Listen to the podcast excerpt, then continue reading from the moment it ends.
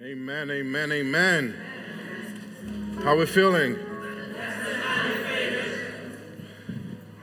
So this month we're talking about manhood. And the reason why we're talking about manhood, because I believe that when you deal with manhood, it's a very specific topic. And I love when women are in a meeting when we talk about manhood, because you hold us accountable for the things that we're learning. You know, my wife, you know, it's funny, when we're home, she's quick to remember when I preach something. Remember when you preach such and such? Like, oh, when it's convenient for you, you remember when I preach. But when I ask, well, what I preached last week, she's like, I don't remember. I don't know. I'm like, man, is that bad because I'm not preaching good or whatnot? But I grew up in a household full of men. My dad had 7 sons. It's a lot of testosterone, plus my dad. So there's 8 men in the house running around. My mother actually loved it. Some people say, oh, my gosh, your mother. When we got older, it got easier, she said. You know, she said she loved it. You know, she felt so protected. She didn't have to worry about anything. We would have taken care of her. But some of the things my dad did was he taught us how to be men. I remember we went to men's meetings, Promise Keepers, you name it. My dad was speaking and we were going. You know, and I think the biggest part of the manhood aspect, well, let me put it this way. Growing up to learn how to be a man was big for my father, who was rejected by his father. You know, my mother, my dad's mother was, she was a track star. She's running around some track and stuff like that. And so there was a businessman. He was a lot older than her, caught her eye, right? He caught her eye. Next thing you know, she's pregnant, right? I know. Oh, you want more details to the story?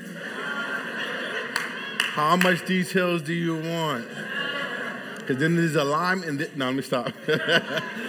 But she ended up pregnant, and when she had my dad, she brought my dad to the father and, you know, said, hey, this is your son. And he said, I don't want anything to do with you or him. You're going to ruin my family and what I'm here doing. He was a businessman from Spain. So at the early onset, my dad learned rejection. My dad didn't know his father, so he grew up with other individuals, pseudo fathers in his life that weren't the best idea. It was one time my father was telling me a story that he actually had to beat up the guy that my dad's mother was dating because he was beating on my dad's mother. You know, so this is the type of life that my father was dealing with. You know, and he taught me a couple of things. He said, you know, he spoke a lot, but he did more.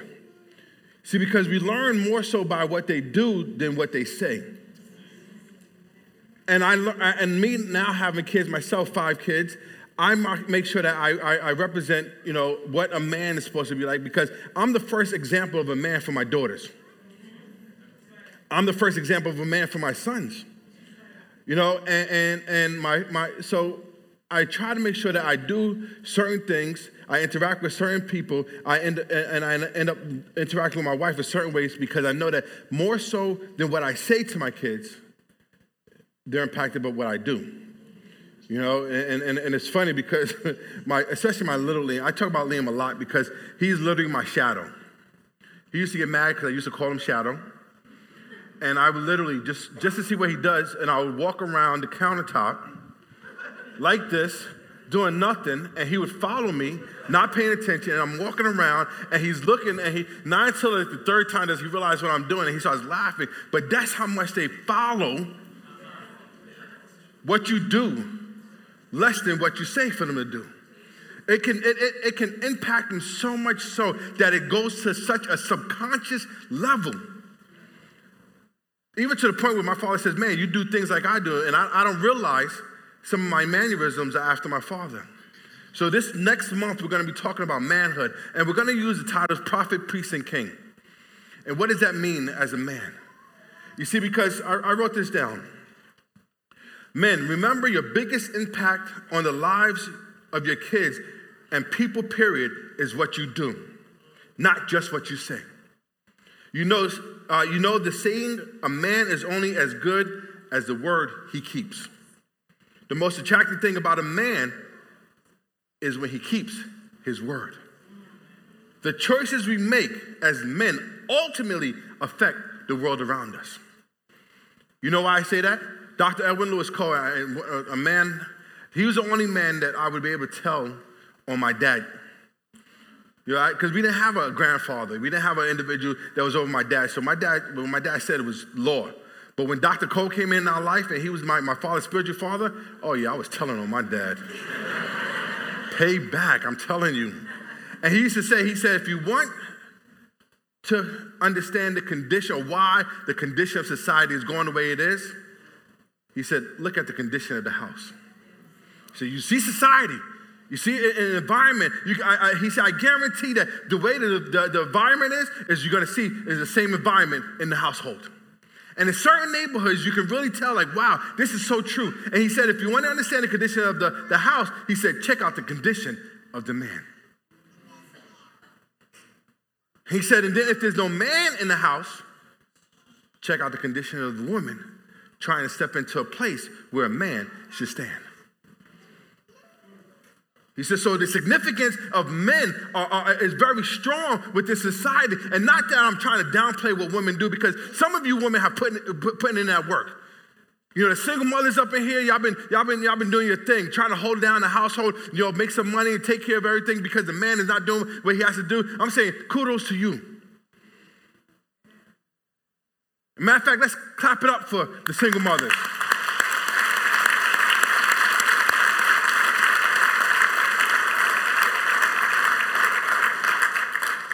But we can't make the exception the rule. In the Bible, Genesis, he says, for this reason, a man should leave his mother and his father, the Penobitan translation reading it, and cleave to his wife, and the two shall become one. So there's a model that was set up, and we're going to talk about that throughout this week. We're gonna really have conversations throughout this month about manhood and what does it look like. Man, I have no more time. All right, real quick, right? The way God designed things, there are five stages that we as men have to learn. One, we have to learn how to be a son, right? We need to learn how to be a son. Because too often we grow up too quick. And what happens is if you don't really learn how to be a son, when you have your son, you don't know what to expect from him. You don't know how to set the right expectations, and you'll misuse that. Or you'll put into the child's life the things that you missed in your life as a child. So you got fathers looking at their son and say, okay, no, you're going to be a sports player. I'm like, the kid doesn't like sports. Well, because you missed out, because you had to hurry up and grow up, you're going to put that on your child. So when you learn how to be a son, it says, I wrote this out, it says, learning to submit to authority is the biggest thing that you learn when you're being a son. Number two, you have to learn how to be a man. I love this. Dr. Cole said, you're male by choice. You're male by birth, but a man by choice. So to stand and be a man is a choice. It doesn't happen to everybody at the right time or at the same time. And basically, what we say about being a man, and you know it, what do you say in the streets? Man up. Take responsibility. Do what you got to do. Man up. If you had a child out of wedlock, man up. Take care of the child. She might not be the wife for you, but that child is yours. Man up. So number one, to be a son. Number two, learn how to be a man. Number three, we have to learn how to be a husband. Being a husband is not something that we naturally do. And being a husband is basically saying, learn how to provide. Learn how to secure. Learn how to love. You know, and it's ironic because we are told to love, but we have to actually go through the process to learn how to love.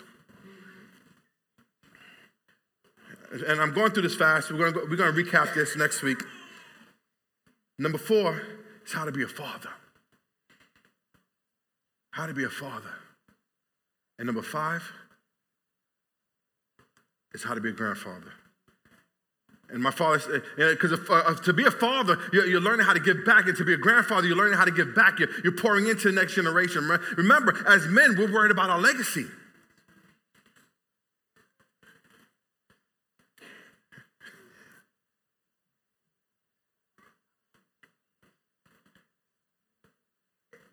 and it's funny, shameless plug.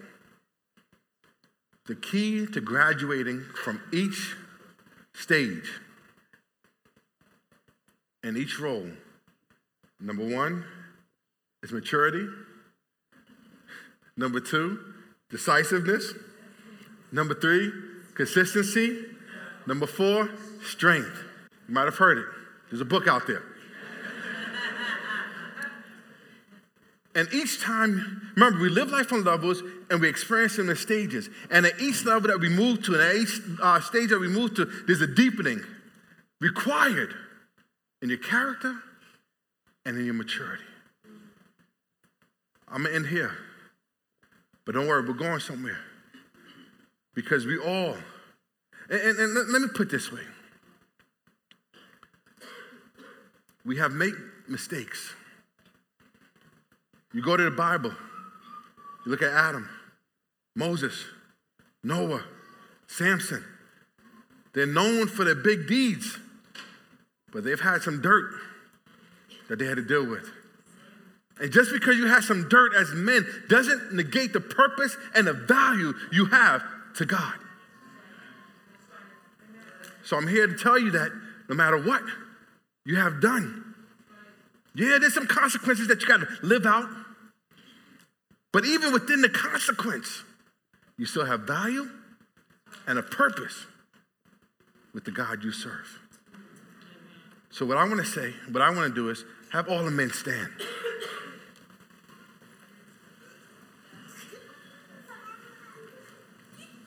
And as you stand, I want to affirm you today, based on what the Bible says, that greater is he that is in you than he that's in the world. That you're above and not beneath. And the last thing I want to say is, especially when you're dealing with stuff, what can come between you and the love of Christ? What can come between you and the love of Christ? And as I close, I want to pray for you. Is that all right? Yes. Ladies, can we just point our hand to the men, young and old? Just because you're older doesn't mean God's done with you. My motto is, if I got breath in my lungs, then there's still a mission that God has for me to do. So let's bow our heads. And women, just start praying for the individuals, the men in your life, your husbands.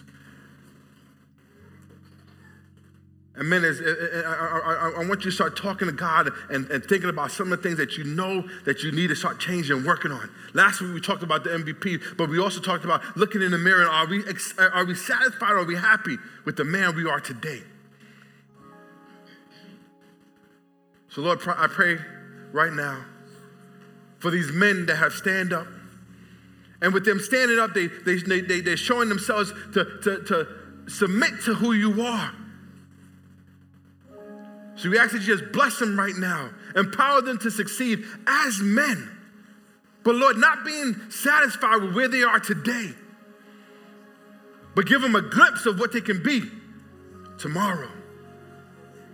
So we pray to the God Almighty that you just anoint them, open their eyes to see what manhood looks like based on the biblical example called Christ. We ask that you open their ears to hear your voice. Are the things necessary that they have to change in order to become the man that you have called them to be? Open up their hearts, Lord, right now, that you'll just uproot things that might be holding them back from past memories and past mistakes, but uproot it and plant new seeds so that they can move forward to the man you have called them to be. And Lord, touch their mind to understand the things necessary. Lord, take them out of their comfort zone right now. Take them out of the manhood comfort zone right now so that you will stretch them and move them towards becoming a better man, to becoming a better example, to becoming a better husband, to becoming a better grandfather, to becoming a better father, Lord, right now. So we ask that you have your way. And Lord, We pray for a spirit of peace and perseverance over these men so that they would not get comfortable and they would not get weary and not get frustrated with the process, because becoming better, there's a process. And sometimes the process is not comfortable. So Lord, I pray for strength, peace, endurance, perseverance right now in a mighty way. In Jesus' name, amen and amen.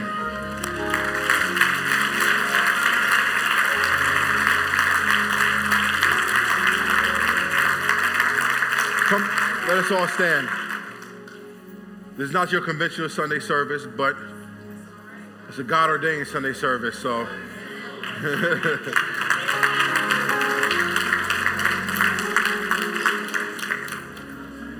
Pray for Long Island. Pray for your church. Pray for the members of the church. You don't need to know them, but pray for them. There's something happening here in Long Island. Stay strong, stay faithful, and know that God is in control. Amen? Amen. Father God, I pray for these individuals, that you bless them, empower them. Lord, right now, I'm gonna take this time and there's somebody, Lord, praying for a financial situation. Lord, I pray that you just open a door, that you bring knowledge on how to deal with finances for this individual. I pray that you just move in a mighty way, that all things work according to those who love him, who love you, and according to your will. And Lord, we know that sometimes, even though it'll work, it takes time.